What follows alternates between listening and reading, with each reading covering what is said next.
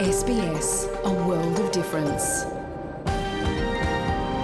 You're with SBS Dutch on mobile, online and on radio. Dit is SBS Dutch op mobiel, online en op radio.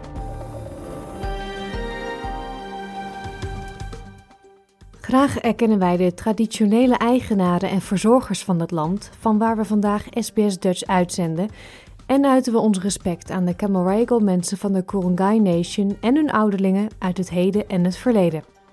Ook kennen we de traditionele eigenaren van alle Aboriginal en Torres Strait Islander landen, van waar u vandaag naar ons programma luistert.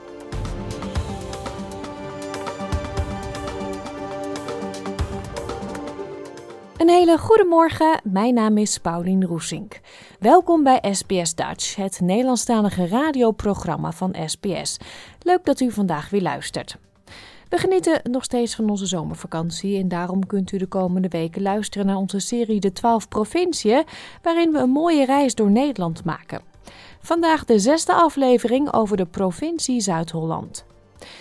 In deze periode van feestdagen hebben de meeste mensen vaak extra vrije dagen en dus meer tijd om bijvoorbeeld naar podcasts te luisteren. Eke Eif heeft ook in deze decembermaand weer drie podcastseries uitgekozen om te bespreken. En eentje daarvan gaat over kerst. En historicus Bas Kreuger heeft een interessant verhaal over een verloren pakketje met diamanten in de buurt van Broome. Dat en muziek allemaal straks, nu eerst enkele alarmerende cijfers. Burnout, hoge werkdruk en grote ontevredenheid over hun baan. Bijna een derde van de Australische huisartsen zegt in de komende vijf jaar te zullen stoppen met werken. En minder dan de helft van hen raadt hun baan niet aan aan jonge collega's. Dit blijkt uit een rapport van het Royal Australian College of General Practitioners. Uit het Health of the Nation rapport 2023 blijkt dat de ontevredenheid onder Australische huisartsen toeneemt, met als gevolg dat steeds minder mensen voor dit beroep kiezen. Imali McDonald rondt in de komende weken haar studie geneeskunde af. Ze is nog steeds op zoek naar haar droombaan, maar ze weet zeker dat ze geen huisarts wil worden. The decision to bulk bill is uh, a decision between equitable healthcare and quality healthcare, um, which is definitely not something that you ever imagine you'd want to choose between as a doctor. Mevrouw McDonald is niet de enige, zo vertelt collegevoorzitter Dr. Nicole Higgins. We have seen that only 13.1% of our new medical graduates are choosing general practice as a career. So, some of the challenges that have been raised in our Health of the Nation report are around our workforce, the pipeline from the start to the end. Dr. Kenneth McCrory is huisarts en voorzitter van de Council of General Practice van de Australian Medical Association New South Wales. Hij zegt dat zijn collega's de wanhoop nabij zijn. They're struggling to keep their doors open. Locally out here in South West Sydney, we've had about 30 practices closed in the last year or so, just because they can't afford the overheads with the cost of living crisis. Our patients struggle socioeconomically with, with health determinants and making a living themselves, and they can't afford the ever increasing gap between the Medicare rebate and what they may recommend to recharge for people.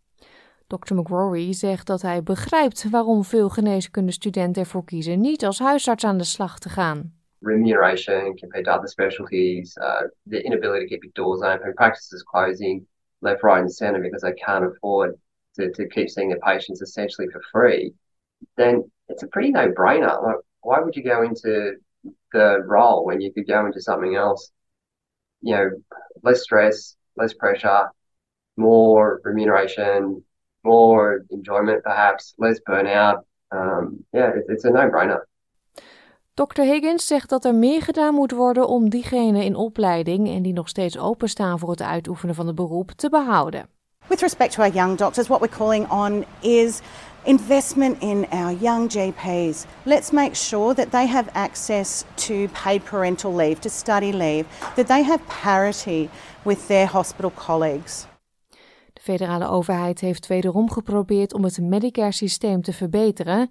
Minister van Volksgezondheid Mark Butler wijst daarbij op de verdrievoudiging van de stimuleringsmaatregelen voor bulkbilling in de federale begroting van mei. I'm very confident that practices right across the country are changing their behaviour around bulk billing because of this historic investment. But that, those data will be uh, published in a very transparent, very regular way by our government uh, over coming months. Dr. McRory is het daarmee eens, maar zegt dat er meer gedaan moet worden. The government has invested a significant amount of money in the current pot incentives and, and the My Medicare program. The problem is it's, it's not enough. It's nowhere near enough, and, it, and it's come a lot too late for a lot of my colleagues and a lot of the patients that they're trying to, to care for. Voor geneeskundestudenten als Imani McDonald voelt het alsof de keuze voor hen gemaakt is.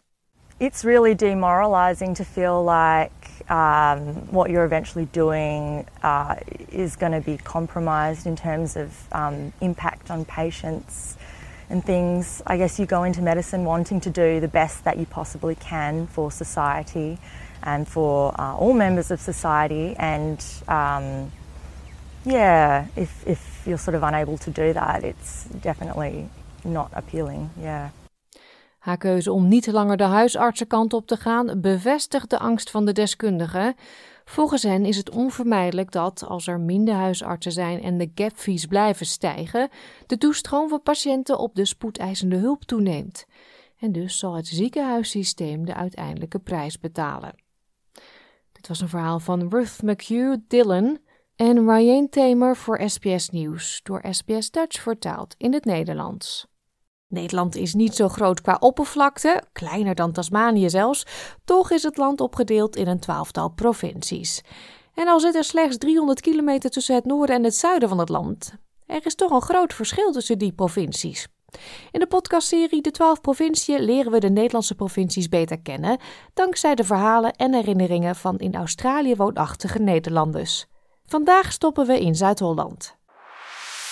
Jouw gemeenschap, jouw gesprek, Met zo'n 3,7 miljoen mensen is Zuid-Holland de provincie met de meeste inwoners. En dat is ook niet zo gek als je bedenkt dat zowel Den Haag als Rotterdam in Zuid-Holland liggen. De twee grote steden liggen op nog geen 25 kilometer afstand van elkaar.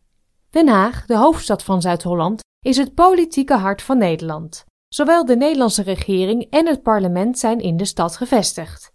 Ook is de stad de woonplaats van de koninklijke familie, met Paleis Noordeinde als werkpaleis en Huis ten Bosch als woonhuis. Ieder jaar op Prinsjesdag, dat is de derde dinsdag in september, komen staatshoofd en belangrijke politici samen in de ridderzaal op het Binnenhof voor de troonrede. Dit gebeurt al sinds 1814 en de troonrede begint altijd met deze woorden. Leden van de Staten-Generaal. Leden van de Staten-Generaal. Leden van de Staten-Generaal. Al is Den Haag niet de hoofdstad van Nederland, het vervult grotendeels wel die rol. Zo zijn de meeste ambassades, alle ministeries en de Hoge Raad in Den Haag gevestigd. Daarnaast is de stad de standplaats van verschillende nationale en internationale rechtscolleges, waaronder het Internationaal Gerechtshof in het Vredespaleis en het Internationaal Strafhof. En dan heb je natuurlijk ook nog toeristische attracties, zoals het Escher Museum, Madurodam en Panorama Mesdag. Met de tram sta je binnen no time met je voeten in het zand van het Scheveningse strand. En bekende Hagenezen zijn onder meer darter Raymond van Barneveld, cabaretier en schrijver Wim de Bie van Van Koten en de Bie en voormalig politica en topzwemster Erika Terpstra. Rotterdam, dat qua inwoneraantal groter is dan Den Haag, is vooral bekend om zijn haven. De haven van Rotterdam is de op twee na grootste haven ter wereld. Ook is Rotjeknor, zoals de stad in de volksmond ook wel genoemd wordt, de architectuurstad van Nederland. Dat komt natuurlijk doordat de binnenstad van Rotterdam aan het begin van de Tweede Wereldoorlog op 14 mei 1940 voor een groot deel werd verwoest door Duitse brandbommen. Het bombardement duurt nog geen kwartier, maar de gevolgen zijn enorm. Als de Duitsers laten weten ook Utrecht te gaan bombarderen, geeft generaal Winkelman zich gewonnen. Een dag later tekent hij namens Nederland de capitulatie. Bezienswaardigheden in Rotterdam zijn de Erasmusbrug, de Euromarst en Diergaarde Blijdorp. Bekende Rotterdammers zijn zanger en presentator Paul de Leeuw, striptekenaar en geestelijk vader van Jan Jans en de kinderen Weile Jan Kruis en voetballer Robin van Persie. Oh, en ik zou toch bijna Bob de Rooij vergeten. Hallo Boppert. Hallo Boppert. Maar Zuid-Holland is natuurlijk meer dan de twee grote steden alleen. In het noordwesten ligt de Duin- en Bollenstreek. Deze streek omvat het duingebied rond Katwijk en het landelijk gebied rond de plaatsen Sassenheim, Lisse, Voorhout, Noordwijk, Noordwijkerhout en Hillegom. Lisse is ieder voorjaar the place to be voor bloemenliefhebbers. De Keukenhof, een 32 hectare groot bloemenpark dat in 1949 werd opgericht, trekt jaarlijks meer dan 1 miljoen bezoekers vanuit de hele wereld. In het noordelijk deel van Zuid-Holland bevindt zich de Rijnstreek, dat tot de eerste droogmakerijen van West-Nederland behoort. Deze droogmakerijen worden omgeven door veengebieden. Rond Boskoop is het veen bepalend voor de boomteeltsector. Het laagste punt van de provincie en tevens van Nederland ligt op ruim 6,7 meter onder het NAP in de Zuidplaspolder bij Nieuwekerk aan de IJssel. Het volkslied van Zuid-Holland dateert uit 1950 en wordt ook wel het Zuid-Hollandlied genoemd.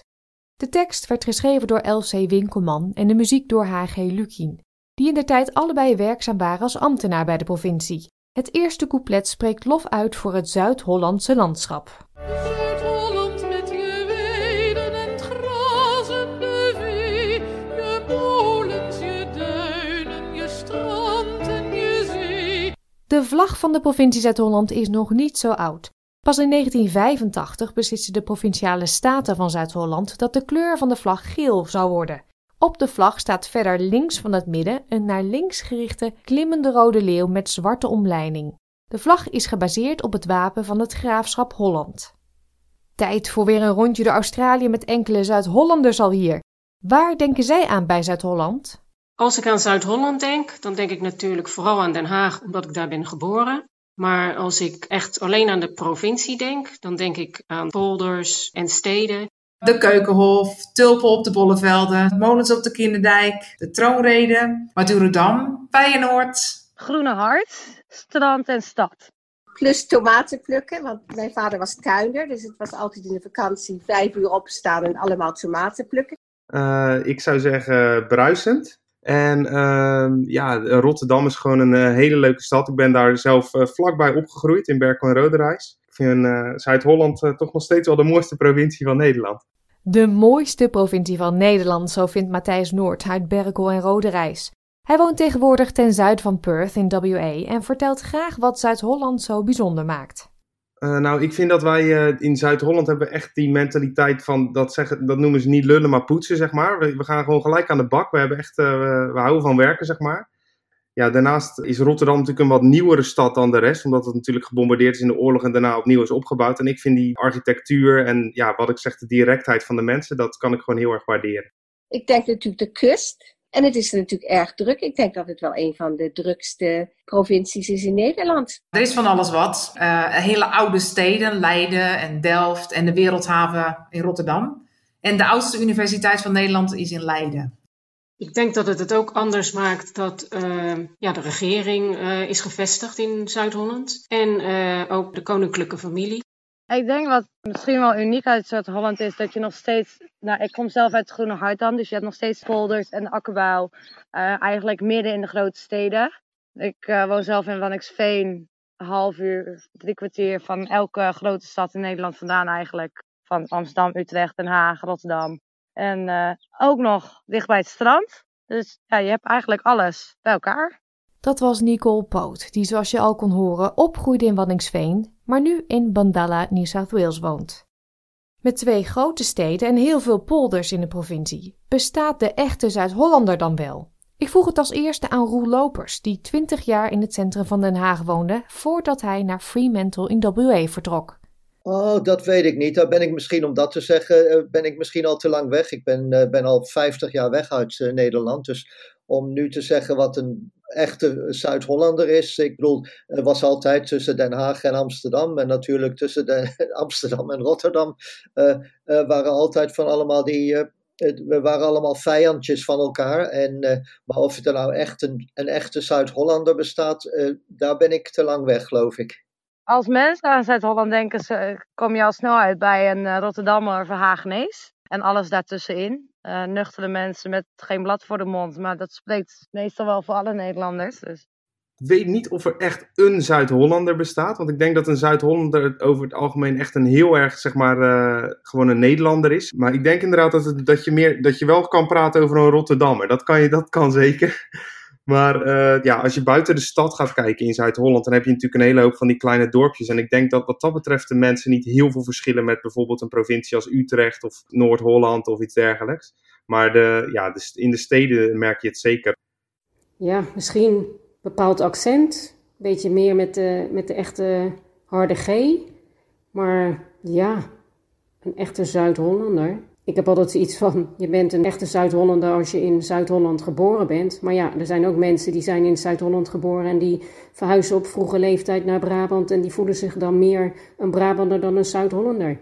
Ik zit te denken, wat, wat maakt mij nou een echte Zuid-Hollandse? Ik hou van feestjes. En ik denk dat als je een Zuid-Hollandse bent, dan weet je welke dag er feestjes worden gevierd in Zuid-Holland. Met de 3 oktober in Leiden en de Haringweken in Katwijk. Um, de feestweken in de dorpen. Ik denk dat ook als je weet waar je je auto moet parkeren op een hele hete stranddag, dat je wel weet wat je, dat je dan Zuid-Hollandse bent. En ik denk ook in een dialect, een vissersdialect. Tanja Siebelink heeft gewoond in Den Haag en Rijswijk. Is ze, nu ze in Hawksdale Victoria woont, nog trots op Zuid-Holland? Ik zou niet echt kunnen zeggen, ik ben een trotse Zuid-Hollander. Ik ben misschien meer ja, een trotse Hollander. Maar als ik echt iets zou moeten zeggen over Zuid-Holland, dan zou ik kiezen voor dat de koning en de koningin in Zuid-Holland zijn gevestigd en ook de regering. Ik heb vroeger, uh, voordat ik ben geëmigreerd, uh, voor de overheid gewerkt in Den Haag. Ministerie van VWX, Volksgezondheid, Welzijn en Sport. Dus ik ben altijd wel geïnteresseerd geweest in uh, wat er gebeurt in Den Haag, in de regering en op het Binnenhof. Ik hou van het Koningshuis. Dus ik ben sinds een klein meisje gefascineerd door het Koningshuis. Den Haag is al meer dan vier, e vier eeuwen wonen de leden van het Koninklijk Huis bijna onafgebroken in de hoofdstad Den Haag. De stadhouders, de koning en de koninginnen, die noemen Den Haag al eeuwen hun thuis. De zoon van Willem van Oranje. Ik, ik, ben gewoon, ik hou van het Koningshuis. Ze zijn één dag uh, met Koninginnedag in 2000 zijn ze in Katwijk geweest. En ja, dan sta ik natuurlijk gewoon op het strand en te kijken naar de koningin toen de tijd. Ik vond het geweldig. Natuurlijk. Ik ben, uh, ben trots op, uh, ik ben trots een Nederlander te zijn. En ik ben, uh, ben trots dat mijn hele familie komt uit Den Haag. We zijn allemaal achter de, de zaak van mijn ouders geboren. Dus we zijn allemaal thuis geboren in dit kleine huisje dat achter de sigarenwinkel van mijn vader was. En ik ben, er, ben er trots op dat we uit, daar vandaan kwamen en dat we het allemaal goed opgegroeid zijn.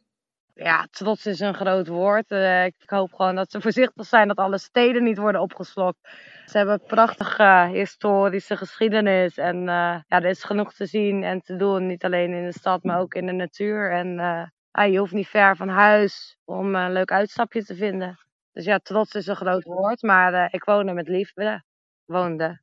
Ja, gewoon dat altijd. Het meestal loopt het overal wel aardig gesmeerd, zeg maar. Dus, en er is, is, heel veel bedrijvigheid. Dus je hebt zeg maar de haven waar een hele hoop gebeurt. Het is echt zeg maar het economische hart van Nederland. En dat maakt me er echt wel trots op ja, er, er gebeurt heel veel in, eigenlijk in Zuid-Holland. Ja, dat maakt me wel trots dat ik daar, heb ja, dat ik daar vandaan kom. Een trotse Lilianne het Hoen dus. In 1982 emigreerde ze naar Perth, maar ze woonde in Zuid-Holland in Monster, Leiden en Den Haag. Het is tijd om herinneringen op te halen. Als eerste de geboren en getogen Rijnburgse Nicoline Hermans. Ze deelt haar verhaal vanuit Adelaide, South Australia. Ik ben echt uh, ik ben een dorpsmeisje. Ik ben geboren in Rijnsburg. En dat is um, ja, een bloemendorp. Um, Rijnsburg is het dorp waar ik geboren ben. En het bloemendorp met een hele grote bloemenveiling. En um, elk jaar in augustus rijdt er een bloemenparade. Uh, nu heet dat de Flower Parade. Uh, vroeger heette dat het Bloemencorso. En dat gaat door Rijnsburg, Katwijk en Noordwijk. En ja, mijn herinnering als klein meisje is dat ik altijd op een van de praalwagens wilde zitten. En dan zwaaien naar het publiek. Ik denk in 2000, laat me denken, 2009, 2010 en 11 mocht ik dus figurant zijn op een van de praalwagens en het publiek entertainen. Ja, dat is, dat is iets wat ik echt mis, dat hebben we hier niet we moesten als kinderen natuurlijk uh, allemaal helpen als we, toen we oud genoeg werden op de zaak werken. Want um, mijn vader moest dan ook nog wat bijverdienen. Die werkte dan ook nog voor een krant om advertenties op te halen. Zo, uh, want het was geen makkelijk leven in die tijd om, om vijf kinderen op te brengen. Dus we waren geen rijke familie. En we moesten dus allemaal wel aanpakken met elkaar. We speelden natuurlijk allemaal voetbal op de straat. Dat ging toen ook nog. Dan, er was niet zoveel verkeer. En er waren veel minder auto's natuurlijk. En, en dan rondrijden. En een van de dingen, ik ben fotograaf geworden dan in mijn leven. Dus ik was altijd aan, aan kunst geïnteresseerd. En een van de dingen was natuurlijk Panorama Mesdag, waar ik heel graag naartoe ging met mijn zusters. om daar te kijken naar, dat, naar die 360 graden schilderij. Dat werd gemaakt door Mesdag. Dat was natuurlijk verschrikkelijk mooi. Wat ik zelf altijd heel leuk vond, is was je, uh, als je met oma meeging uh, naar Rotterdam toe en dan uh, ging je op de Speedo een rondvaart doen door de hele stad. Dat, dat is echt een ding wat me altijd is bijgebleven, zeg maar. Ik vond het heerlijk op het strand. Eerst nam mijn oudere zus ons dan mee, want ik had een zus die was vijf jaar ouder. En dan zei mijn moeder, nou Hanneke neemt je wel mee naar het strand. Dat vindt ze nu nog vreselijk. Dan moest zij altijd haar kleine zusjes meenemen. Dus ik denk dat ik al zeven, acht was ik zeker al op het strand hoor. En dat ben ik eigenlijk blijven doen tot ik daar, naar de, in de verpleging ging. Ja, verder, vakantie gingen we niet hoor. Want we moesten gewerkt worden in de tuin. Ja, hij was kuiler. Dus in de zomer kweekten ze tomaten in, in van die warenhuizen. En dat, dat, was echt een familiebedrijf. Als heel kleintje moest je al je uh, bakjes gaan papieren. En nu hebben ze van die voorgevormde, maar dat was dan een, eentje erin en dan een randje erlangs. En als kleinkind, dat was dan jouw karwei. En als je wat groter werd, dan kon je tomaten gaan plukken. En dat ging dan van laag naar boven. Maar nu komen, ze allemaal aantrekken. Je ging dus begon geloof ik laag te plukken. En dan, groei, dan werden ze rood zo naar boven toe. Ja, dan moest je, werd je avond, of ochtends om vijf uur werd je dan gezegd. Opstaan, tomaten. En dan met de fiets, want wij woonden niet bij de tuin. De fietsen naar de tuin. En dan tot een uur of negen tomaten plukken. Het hele gezin. En dan daarna gingen we ze sorteren en dan gingen ze naar de veiling. Wat ik zelf heel fijn vond aan opgroeien in het dorp, maar niet zeg maar helemaal op het platteland, is dat we een poort achter het huis hadden met een grote tuin. En dat je gewoon bij iedereen naar binnen liep. En uh, ja, dat vond ik zelf heel fijn om zo op te groeien. Mijn vader werkte als beveiligingbewaker bij de Raad van State. Dus uh, ze moesten ook altijd de beveiliging doen bij het Binnenhof. Dus dan ging ik wel eens met mijn vader mee. En dan ja, was het toch altijd spannend en bijzonder dat je op het Binnenhof en in de Eerste en Tweede Kamer kon rondlopen. En Prinsjesdag, ja, dat is toch bijzonder om dat op het Binnenhof mee te maken. Dus ik heb altijd wel uh, ja, leuke herinneringen aan het Binnenhof. Tot zover de twaalf provinciën over Zuid-Holland. We sluiten af met de meezinger over de stad Den Haag van Harry Jekkers. O.O. Den Haag.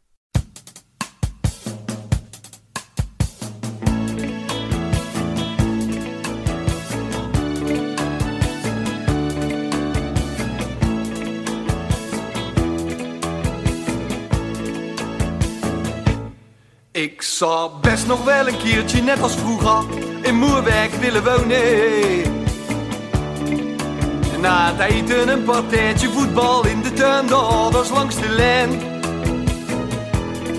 En in december met de hele buurt op jacht om kerstbomen te razen. Op aljaarsavond fikkie stoken, voor al die autobanden ook te fan. Ik zou best nog wel een keertje met die oren naar ADO willen kijken. In het Zuiderpark, de Lange Zee, een warme worst, supporters om je heen. Lekker kankeren op Theo van der en die lange van Vianney. Want bij elke lage bal, dat duikt die erkel er stevast overheen. Oh, oh, Den Haag, stad achter de Danny. De schilders weg, de lange poten en het plein. Oh, oh, Den Haag, ik zou met niemand willen ruilen. Meteen gaan huilen, als ik geen Hagenees zou zijn. Ik zou best nog wel een keertje.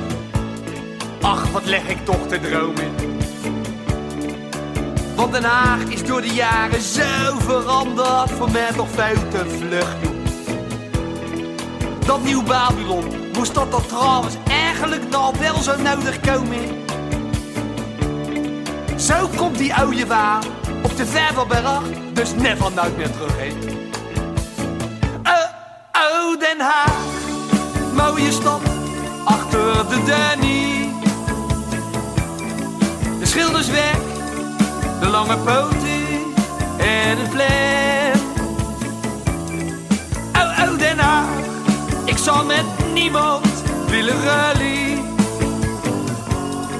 Meteen gaan hully, als ik geen Hagenees zou zijn. Meteen gaan hully, als ik geen Hagenees zou zijn. Meteen gaan hully, als ik geen Hagenees zou zijn.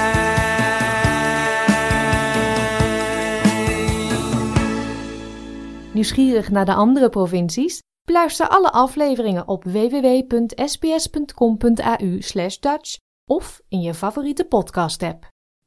Het is bijna kerstmis, een periode dat mensen vaak wat extra vrije tijd hebben. En wellicht lijkt het u dan leuk om naar een van de podcasttips van Eke Eif te luisteren. Ze bespreekt dit keer Zwermelingen, de zomerkerstspecial van Goed Verhaal en de vrouw met duizend gezichten. SBS Dutch, woensdag en zaterdag om 11 uur ochtends of online op elk gewenst tijdstip.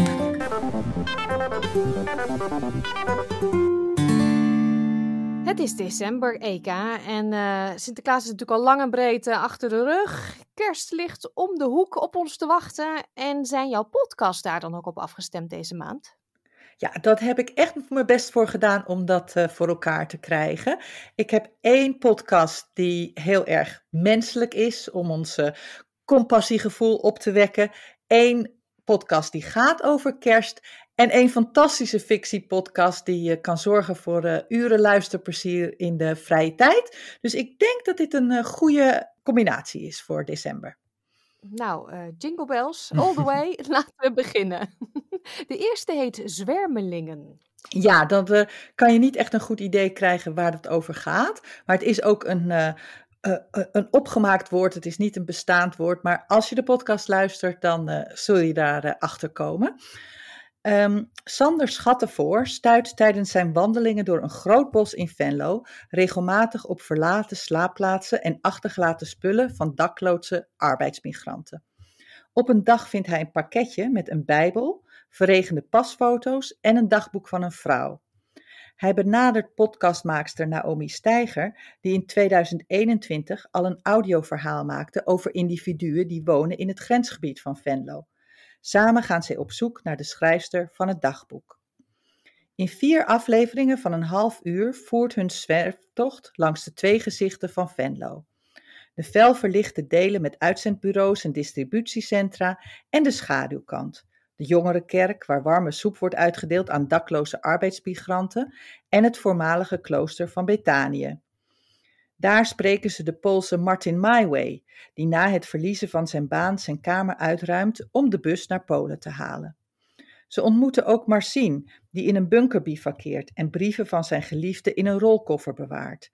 En ze spreken met opsporingsambtenaren van de gemeente die vertellen hoe zij omgaan met mensen die in het Jammerdal kamperen. Als het duo het dagboek laat vertalen, blijkt het aantekeningen te bevatten van een leven met agressie, alcohol en werkeloosheid. De makers beginnen zich dan af te vragen of ze er wel goed aan doen de dagboekschrijfster op te sporen. Misschien zijn de spullen wel strategisch verstopt en heeft Sander ze onbewust gestolen. Ja, daar ligt dus een tas, Joost. Ja.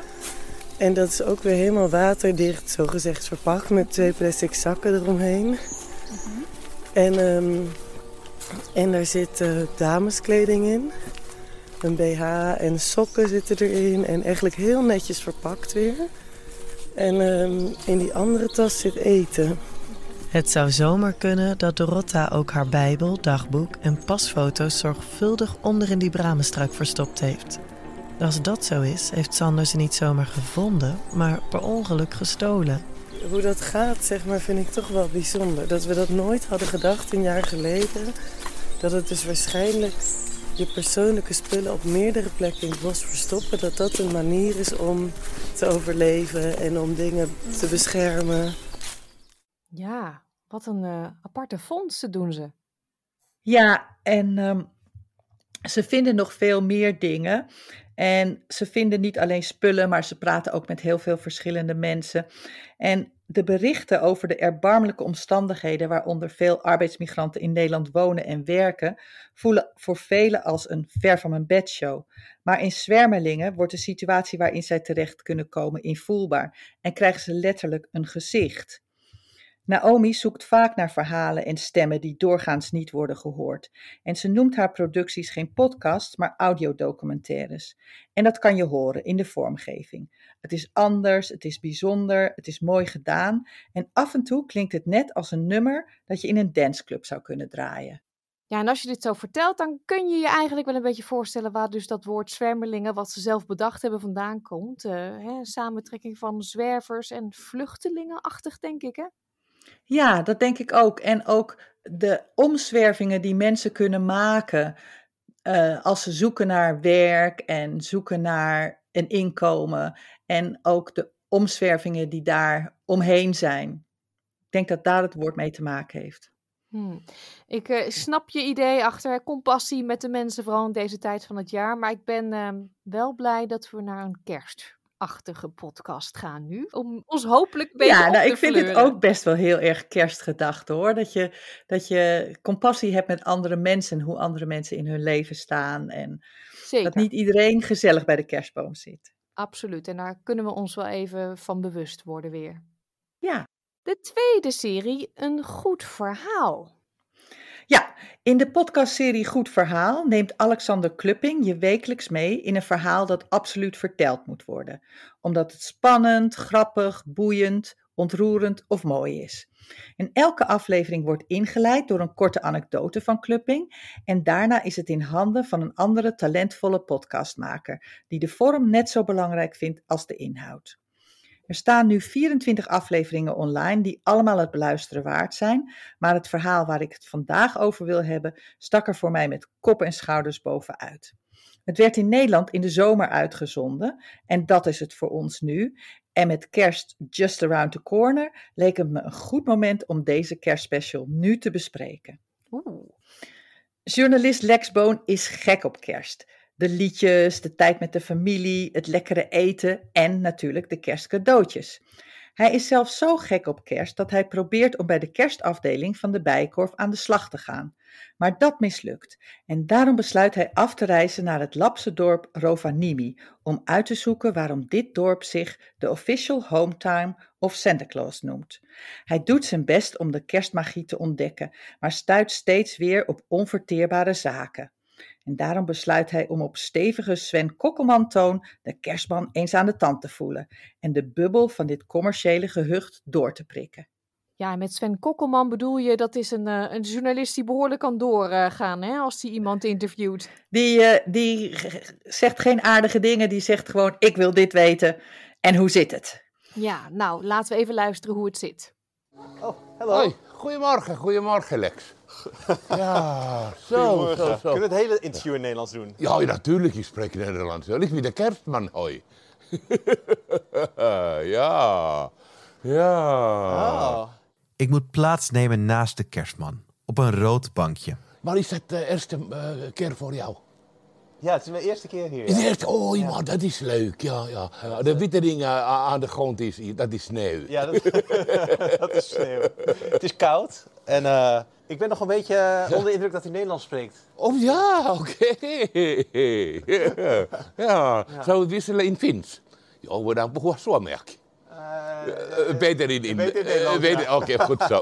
Ja, Eka, ik ben even helemaal van mijn eh, padje af. Ik wist niet dat de kerstman zo goed Nederlands kon praten. Nee, dat wist Lex ook niet. En eh, als hij nou wat vragen van zijn kinderen met het echte Sven Kokkelman interview wil beginnen, dan stopt Senta opeens met praten. En komt Lex er langzaam achter dat het ware verhaal van Rovaniemi helemaal niet zo sprookjesachtig is als het dorp het zelf graag doet lijken. En enigszins gedesillusioneerd loopt hij door het kerstdorp, waar de elfen worden uitgebuit en de official Santa Claus maar liefst twee keer bestaat.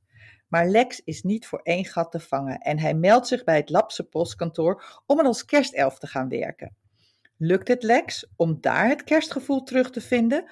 Of zit er voor hem niets anders op dan ontgoocheld terug te keren naar huis? Nou, dat ga ik niet verklappen. Om daarachter te komen moet je zelf de podcast luisteren. Ik vond het een heerlijk verhaal. Het is grappig, het is cynisch, het, het is informatief en het is oer-Nederlands. Ik vind het heel leuk. eh, deze ga ik echt luisteren. Want ik moet zeggen, ik ga binnenkort dus naar Europa. Ehm, en ik wilde dus heel graag naar deze plaats toe. Naar eh Rovaniemi. Ik wilde het echte kerstgevoel met Santa in de sneeuw en de rendieren. Maar ja, dat kost heel veel geld. Nou, luister, Dus ik- luister, dan eerst naar, luister dan eerst naar Lex. Misschien. Dat eh, wil ik niet meer. nee, ik denk dat je dan niet meer hoeft. Nee, we hebben de plannen toch al gewijzigd, maar eh dankjewel. Laatste, de derde, de vrouw met duizend gezichten. Ja, dit is echt een podcast voor eh, als je vrij hebt en een beetje meer tijd hebt. Dan is dit een ontzettende goede podcast om eh, naar te luisteren. Het is een fictiepodcast in acht delen van de schrijver Lex Notenboom. Hij maakte al eerder de Engelstalige mysterieserie De Decca Tapes. En voor dit project maakte hij niet alleen de podcast, maar ook een boek, wat getiteld is De Man met Duizend Gezichten. In de podcast horen we het verhaal van de Nederlandse onderzoeksjournalist Tim Smeets de Ruiter, die is verdwenen in de voormalige Sovjetstaat Kassigië. Tim reisde naar Kassigië om contact te leggen met een mysterieuze rebellenleider. Niemand weet wie de rebel is, maar hij staat bekend als de man met duizend gezichten. Na Tims vertrek richting de Caucasus heeft echter niemand meer van hem gehoord. De autoriteiten hebben een grootscheepse zoektocht in gang gezet, maar alleen de koffer en het paspoort van de journalist zijn teruggevonden in een Kassigisch oerbos. Oké, midden in het bos, tussen de, wat zijn dit, varens? Tussen de varens zit er een luik in de grond, met daaronder een ladder die naar beneden gaat.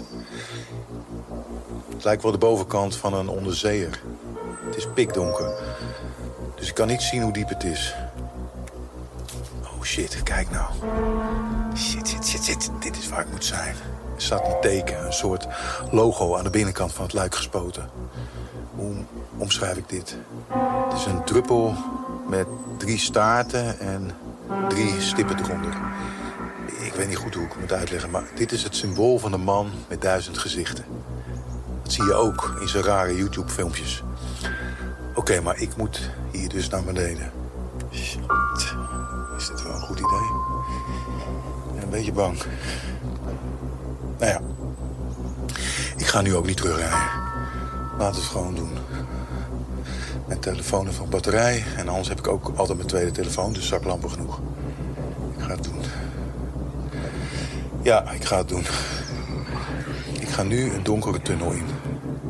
Ik heb geen idee wat aan de andere kant op me wacht. Hopelijk de man met duizend gezichten. Oh, daar krijg je de kriebels van. Alsof je naar een hele spannende film zit te luisteren. Dat is het ook absoluut zeker. Nou, er is een jonge Nederlandse hacker en die hoort dit verhaal. En zij besluit om achter haar computer te speuren naar online sporen van Tim. Met slimme en soms niet helemaal legale trucs komt ze steeds meer te weten van de onmogelijke situatie waarin Tim verstrikt is geraakt. Maar ook Doris' eigen verhaallijn maakt dat je op het puntje van je stoel zit. Ze heeft iets meegemaakt waardoor ze de deur niet meer uitgaat. En het lijkt erop alsof zij zelf ook wat te verbergen heeft. Vanuit haar huis achterhaalt Doris wat er met Tim is gebeurd. En wanneer ze hem te pakken krijgt, ontstaat er tussen hen een zekere spanning. Wie van hen vertelt de waarheid? En wie kan de hulp van de ander gebruiken? En wie heeft meer te verliezen? Er blijft gelukkig ruimte voor speculatie, want hoe weten we zeker dat er achter Doris niet een andere identiteit schuilgaat? Grote kans dat het sounddesign van deze podcast je kippenvel bezorgt. Creepy geluiden en onheilspellende stemmen die bezweringen fluisteren, begeleiden het intrigerende verhaal. Het is intelligent gemaakt. Je moet je aandacht er echt bij houden. Er is geen chronologische tijdslijn. Gebeurtenissen in verschillende tijden spelen door elkaar heen. En stemmen van één en dezelfde persoon klinken verschillend in verschillende media. Maar doe je best. Het is echt de moeite waard. Ik vond het verhaal zelfs nog beter toen ik het voor de tweede keer luisterde. Dit is niet een verhaal om onder de afwas of tijdens het stofzuigen te luisteren, maar heel geschikt voor een lange autorit. Zet je koptelefoon op, neem de tijd ervoor en dompel je helemaal onder in deze superspannende hedendaagse thriller. Nou, daar komen we de kerst wel mee door, lijkt mij zo. Ik hoop het. Dankjewel. ook voor het hele jaar natuurlijk. Ik uh, geniet altijd van je tips. Ik luister zoveel dankzij jou. En ik denk dat uh, de luisteraar dat ook heeft. Ik hoop ook gewoon dat je dan volgend jaar er weer bij bent en doorgaat met die mooie podcast tips van je. Ja, daar heb ik natuurlijk helemaal zin in. En als jij het goed vindt, dan zou ik voor de januari-podcast, zou ik heel graag drie kinderpodcasts willen aanbevelen. Omdat de kinderen natuurlijk thuis zijn en uh, ook tijd hebben om te luisteren. En de, ik heb drie hele leuke podcasts gevonden. Ik had er wel zes kunnen vinden, want er zijn zoveel leuke dingen voor kinderen. Dus als je dat goed vindt, dan doen we dat uh, volgende maand. Daar kan ik geen nee tegen zeggen natuurlijk. Dat gaan we doen. Tot dan. Hele fijne kerst. Gelukkig nieuwjaar alvast. En tot in januari. Tot in januari. Alle tips van EK, we hebben al meer dan 25 afleveringen online staan, zijn terug te luisteren op onze website www.sbs.com.au/dutch of via de SBS Audio app of uw favoriete podcast app. En omdat Eka zojuist een podcast over de kerst heeft besproken en ja, kerst nog maar een paar dagen weg is, nu alvast een lekker kerstliedje. Dit is Sanne Hans, beter bekend onder de artiestennaam Miss Montreal, met Christmas Hearts. De Nederlandse historicus Bas Kreuger was vorige maand in Australië voor onderzoek. En hij vertelde toen al een heel spannend verhaal van de Nederlandse B-25 bommenwerper die een noodlanding moest maken op de Prince Regent River, waarna het toestel zonk met 1 miljoen gulden aan boord. En omdat Bas zo'n goede verteller is, vandaag nog een mooi historisch verhaal, met in de hoofdrol de Nederlands-Russische piloot Ivan Smirnov en een pakketje diamanten. Nou, het verhaal van Broom speelt zich dus af op 3 maart 1942. Toen is er dus een aanval geweest op Broom door de Japanners, waarbij uh, in ieder geval elf Nederlandse toestellen in brand zijn geschoten, maar ook Amerikaanse en Australische. Op datzelfde moment was er een passagiersvliegtuig van de Nederlands-Indische KLM, de KNILM, was onderweg van Batavia ook naar Broom, met aan boord uh, passagiers. Uh, er was dus geen militaire vlucht, maar een civiele vlucht. 14 mensen aan boord. En de toestel werd gevlogen door een hele beroemde vlieger, Ivan Smirnov. Een Rus, of althans, het was een Nederlander, maar ooit was hij een Rus. Hij was in de Eerste Wereldoorlog een beroemde Russische jachtvlieger geweest en na de Russische revolutie naar Nederland gekomen. En hij vloog dat toestel naar Australië toe. Maar bij vertrek had iemand van de Nederlands-Indische Bank had hem een pakketje toegestopt van joh, wil je dat meenemen? Er komt iemand in Port Hedland, als je daar uiteindelijk aankomt, komt dat ophalen. Nou ja, dat is goed. Dus dat had hij achter zijn pilotenstoel gestopt. Um, en had er verder niet meer aan gedacht, was gaan vliegen. Um, maar toen ze vlakbij Broom En hij wist waren, niet wat erin zat ook. Nee, hij wist niet wat erin zat. was ook niet aan hem gezegd. Gewoon een pakketje, wil je dat meenemen? En aan de vertegenwoordiger van de bank in Australië geven. Ja, dat is goed. En toen ze vlakbij Broom kwamen, kwamen de Japanse toestellen die de aanval daar gedaan hadden, kwamen terugvliegen. Die gingen naar Timor terug. En die kwamen de toestel van Smirnov, een DC-3, een tweemotorige uh, Dakota passagiersvliegtuig, kwamen ze tegen. Maar Smirnov had natuurlijk een beetje mazzel dat ze uh, hadden al in Broom gevochten, hadden niet zoveel benzine meer, hadden niet zoveel munitie meer. Maar dachten van nou, we kunnen dat toestel nog mooi ook even neerschieten. Dus dat hebben ze geprobeerd. Maar Smirnov als oude jachtvlieger wist toch allerlei met dat lompe toestel, allerlei manoeuvres te maken en aardig aan ze te ontkomen. Een van zijn motoren was in brand geschoten. Uh, Japanners gingen weg. Die dachten, nou die hebben we. En hij slaagde er dus nog net in de kust te bereiken en is op het strand van Carno Bay, dat ligt een, een 60 kilometer ten noorden van Broome, heeft hij het toestel in de branding um, op de grond gezet. In de branding, omdat daarmee ook die, meteen die brandende motor uh, geblust kon worden. Slim, dus ja. het toestel lag daar half in de branding. Nou ja, iedereen moest eruit. Er waren een aantal mensen gewond uh, aan boord. Dus die moesten eruit getild worden. Helaas zijn daarbij ook vier passagiers uiteindelijk uh, overleden. Of door de Japanse kogels, of later doordat ze een hele tijd op dat strand bleven. Maar bij het uitstappen uit het toestel dacht Smirnov opeens van... Oh, ik heb dat pakketje nog, dat moet ik even meepakken. Dus dat haalde hij achter zijn stoel vandaan. En terwijl hij uit het toestel wilde stappen, hij had natuurlijk geen vliegtuigtrapje, dus hij moest eruit springen, sloeg er net, dan zie je maar wat een toeval dat kan zijn, sloeg er een grote golf tegen hem aan. Die sloeg hem ondersteboven en dat pakje uit zijn handen. Nou ja, dat pakje was dus weg. Hij heeft er niet meer aan gedacht. Hij had echt wel andere dingen aan zijn hoofd. Um, hij heeft dus met de overlevenden is hij op het strand gaan zitten. Ja, daar kwam geen redding. Uh, niemand wist dat ze daar waren. uiteindelijk zijn twee van de passagiers, waaronder een, uh, een Nederlandse jachtvlieger, Pieter Krameris, die uit, uh, uiteindelijk uit Engeland kwam, die zijn gaan lopen. Die zijn daar echt de, de, de bush ingegaan. En die hadden ook de mazzel dat ze uiteindelijk ook een aboriginal tegenkwamen. En die heeft ze verder geholpen. Die heeft ze ergens heen gebracht. En daarvan is er via radio contact, contact opgenomen met Broom. En uiteindelijk is daar dus een reddingsteam naartoe gehaald. Nou, Smirnov dacht verder helemaal niet meer aan dat pakketje, totdat hij uiteindelijk terug was in de bewoonde wereld en iemand van de Javase bank hem contacte en zei, goh meneer Smirnov, en het pakketje, heeft u dat nog mee kunnen nemen? En toen vertelde hij dus van, nou ja, dat is uit mijn handen gespoeld, maar wat was er dan zo belangrijk? Nou ja, dat bleek dus helemaal vol te hebben gezeten met diamanten die uit Java afgevoerd moesten worden naar uh, Australië. Ik geloof in het toenmalige geld 1 of 2 miljoen Javaanse guldens. Maar als je het zou omrekenen naar uh, de huidige waarde, is dat 15 miljoen euro. Dus dat zal iets van 20 miljoen Australische dollars uh, zijn. Oh. Um, en die diamanten, ja, die moeten daar dus ergens nog op Diamond Beach uh, liggen. In het zand. Ja. nou is het wel zo dat er kort na de oorlog een paar mensen in Broome opeens in verschrikkelijk grote dure auto's rondreden. Want dat toestel is daar wel weggehaald. Dat is in onderdelen uit elkaar gehaald en voor reserveonderdelen gebruikt. En ongetwijfeld zijn er toen een paar mensen geweest die dachten: Goh, wat een glinsterende steentjes liggen hier op het strand. En er zijn een paar van die diamanten zijn wel eh, teruggevonden. Maar er moeten er nog een heel stel. Maar goed, die zijn natuurlijk inmiddels in zee, diep onder het zand. Ja, ga die nog maar eens vinden. Ja. Maar toch is het denk ik wel, als je daar dan staat, wel een gek gevoel dat je weet dat er ergens onder jouw voeten voor tientallen miljoenen aan diamanten moeten liggen.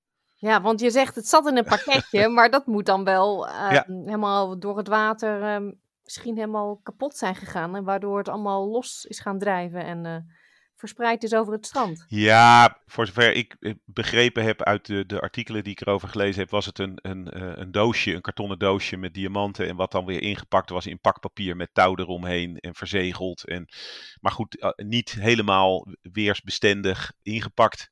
Bedoel, het was in Java natuurlijk ook een, een noodsituatie. Dus die hebben echt op het laatste moment besloten, we gooien dit allemaal in dat zakje en hup, mee met dat vliegtuig. Dus dat is natuurlijk helemaal verweekt en opengebroken en, uh, en, en losgespoeld. Dus dat. Uh...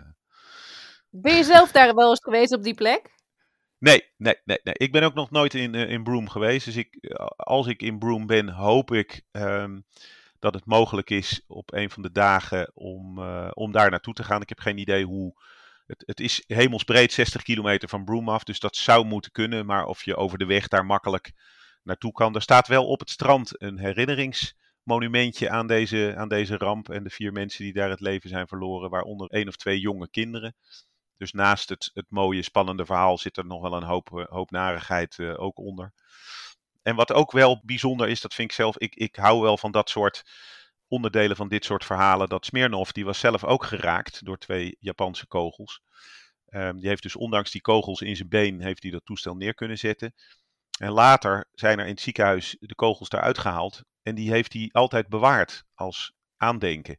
En die zijn nu onderdeel van de expositie van het Luchtvaartmuseum Aviodome in Nederland. Dus daar heb ik ze ook een paar jaar geleden gezien. En dat is weer hetzelfde als wat ik zei over die objecten uit Broome. Ja, als je dan in Aviodome die twee kogels ziet die in het been van Smirnov hebben gezeten, in Carno Bay. Ja, dat vind ik toch wel als historicus altijd hele bijzondere gewaarwordingen om dan dat soort objecten ja, te zien en uh, ja, te ervaren dat die helemaal van de andere kant van de wereld komen met dit verhaal. Beetje luguber ook wel. Ja, een beetje, beetje luguber, maar hij heeft het overleefd. En uh, ja, het was, het was een hele beroemde vlieger. Hij heeft, uh, daarna heeft hij in Australië heel veel uh, moeilijke transportvluchten gemaakt. Hij was te oud om, om echt oorlogspiloot te worden weer. Maar hij heeft heel veel transporten gevlogen met bevoorrading voor de Australische en Amerikaanse troepen in Nieuw-Guinea. En met de, de, weersomstandigheden waarmee je in dat, die gebieden vliegt, is dat geen eenvoudige klus. En dan heb je zo'n ervaren vlieger, kan je heel goed, heel goed gebruiken. Ja. dankjewel voor dit mooie verhaal. Ja, alsjeblieft. Wat zijn dat toch prachtige waargebeurde verhalen. Meer gesprekken met historicus Bas Kreuger zijn te beluisteren op onze website www.sbs.com.au Dutch. Hier is ook deze hele aflevering en al onze andere verhalen en podcastseries terug te luisteren. Naast de website kunt u ook terecht bij onze SBS Audio app. Deze is gratis te downloaden in Google Play of in de App Store.